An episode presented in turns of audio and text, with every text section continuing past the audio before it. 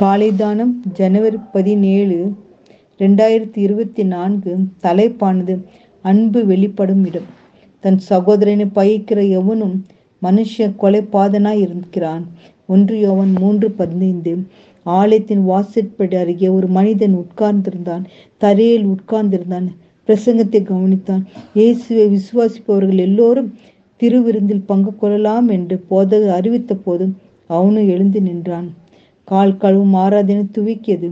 அவன் ஓர் ஏழை சாதி பிரிவினைகள் புரியோடி கொண்டிருக்கிற சமுதாயத்தில் அவன் ஒதுக்கப்பட்ட பக்கத்தை சார்ந்தவன்.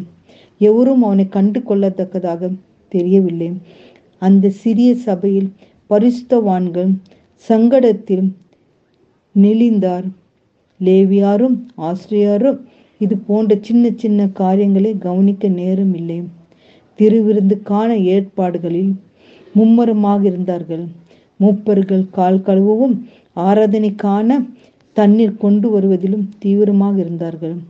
உதவிக்காரர்கள் இந்த தானியனுக்கு உடனாளியாய் வரப்போகிறவர் யார்?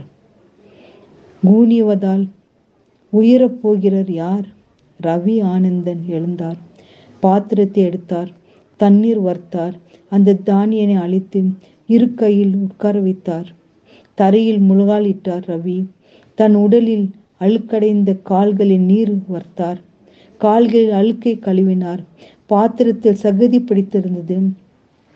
ஒரு மாதத்திற்கு முன் ரவி இப்படிப்பட்ட காரியத்தை செய்திருக்க மாட்டார்.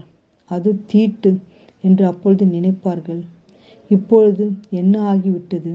ஒரு மாதத்திற்கு முன்பாக இயேசுவை ஏற்றுக்கொண்டவர் ரவி. புதிய ஏற்பாட்டில் எபேசியர் ரெண்டு பன்னெண்டில் வாசித்த போது அவர் தொடப்பட்ட பிரிவினி நடுசுவர் நெருங்கி போன காட்சிகள் அவர் ஈவப்பட்டார். சுவர்களான இயேசுவா இரண்டில் ஒன்று தான்.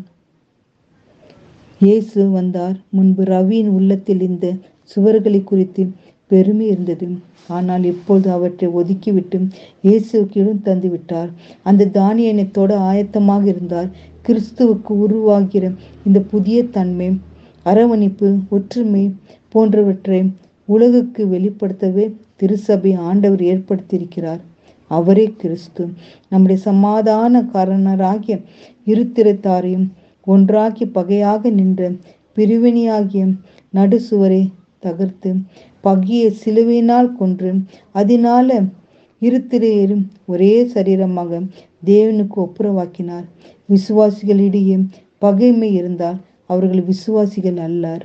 தேவனே எங்கள் மீட்கும்படி சிலுவையில் மரணம் பொறிந்து உண்மை தாழ்த்துகிறேன் என்று தேவனிடத்தில் மன்றாடி செபிப்போம். ஆமேன். கர்த்தாவே சிலுவை பறிந்து உண்மை தாழ்த்துகிற பிள்ளைகளாக காணப்பட வேண்டும் அப்பா.